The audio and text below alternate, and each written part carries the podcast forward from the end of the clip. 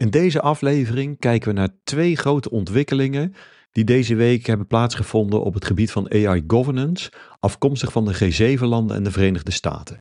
Beide zijn bedoeld om de verantwoorde ontwikkeling en het gebruik van AI te bevorderen, maar hanteren een andere aanpak. En wat betekent dit dan voor organisaties? Je luistert naar AI Today Live met de laatste updates over kunstmatige intelligentie. Mijn naam is Joop Snijder, CTO bij Agency. Allereerst hebben de G7-landen, waaronder de VS, EU, Verenigd Koninkrijk, Canada, Japan, hele mond vol wordt het hoor, Duitsland, Frankrijk en Italië, overeenstemming bereikt over een reeks van 11 internationale richtlijnen voor AI. Deze bieden richtlijnen op hoog niveau voor principes zoals risicobeheer, transparantie, rapportage, beveiliging en meer. Dit voor organisaties die geavanceerde AI-systemen ontwikkelen. Nou, de link naar de richtlijnen die staan in de show notes, dus lees ze even rustig door. De G7 bouwde voort op deze principes om een vrijwillige gedragscode te creëren, die meer gedetailleerde praktische richtlijnen biedt voor de implementatie van die principes. De code beslaat de levenscyclus van AI en omvat acties zoals uh, ja, je moet denken aan risicobeoordeling, transparantierapportage, maar ook bekendmaking van kwetsbaarheden en bekendmaking van de inhoud waarop modellen zijn getraind. Nou, organisaties die, zoals ze dan zeggen, baanbrekende AI ontwikkelen, worden aangemoedigd de code te ondertekenen. Uh, het is een manier voor de G7 om AI-ontwikkeling zelf te reguleren, terwijl overheden formele regelgeving ontwikkelen.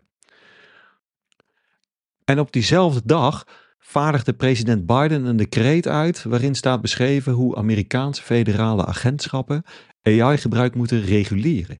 Het vereist dat ontwikkelaars van AI-systemen met een hoog risico essentiële informatie delen met de overheid, zoals bijvoorbeeld resultaten van beveiligingstests. Dit bevel wat gegeven is, is gericht op veiligheid, het bevorderen van non-discriminatie, het beschermen van rechten en het reguleren hoe federale agentschappen AI gebruiken. Dus Biden roept het congres op wetten aan te nemen om AI juist in de particuliere sector te reguleren. Zowel de G7-principes als Bidens decreet beogen een, een soort van balans te vinden tussen de innovatie en risicobeheer rondom AI. Maar er zijn wel degelijk verschillen.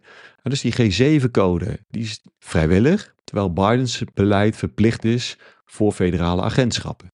Het beleid van Biden richt zich op het gebruik uh, door de Amerikaanse overheid, terwijl de G7 globale normen wil beïnvloeden. En de G7 neemt meer een brede aanpak voor geavanceerde AI, terwijl Biden zich richt op systemen met een hoog risico. De G7 heeft dus ja, gedeelde normen uh, en zelfregulering voor uh, ja, de AI meer wereldwijd. Hè, en Biden AI gebruikt binnen de Amerikaanse overheid. Zo moet je het zien. Nou, deze ontwikkelingen hebben best wel implicaties voor organisaties die AI gebruiken of ontwikkelen. A. Het geeft aan dat verantwoord AI-bestuur wereldwijd een prioriteit wordt.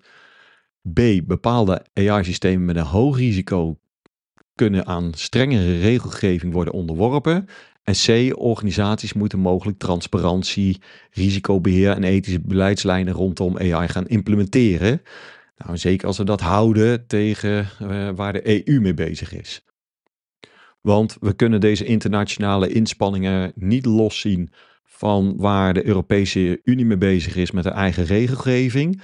Uh, die wet zal juridisch bindende regels bieden voor AI-systemen die op de EU-markt worden gebracht. En het deelt vergelijkbare doelstellingen als de G7-principes en, de, en het decreet van Biden om betrouwbare, mensgerichte AI te bevorderen.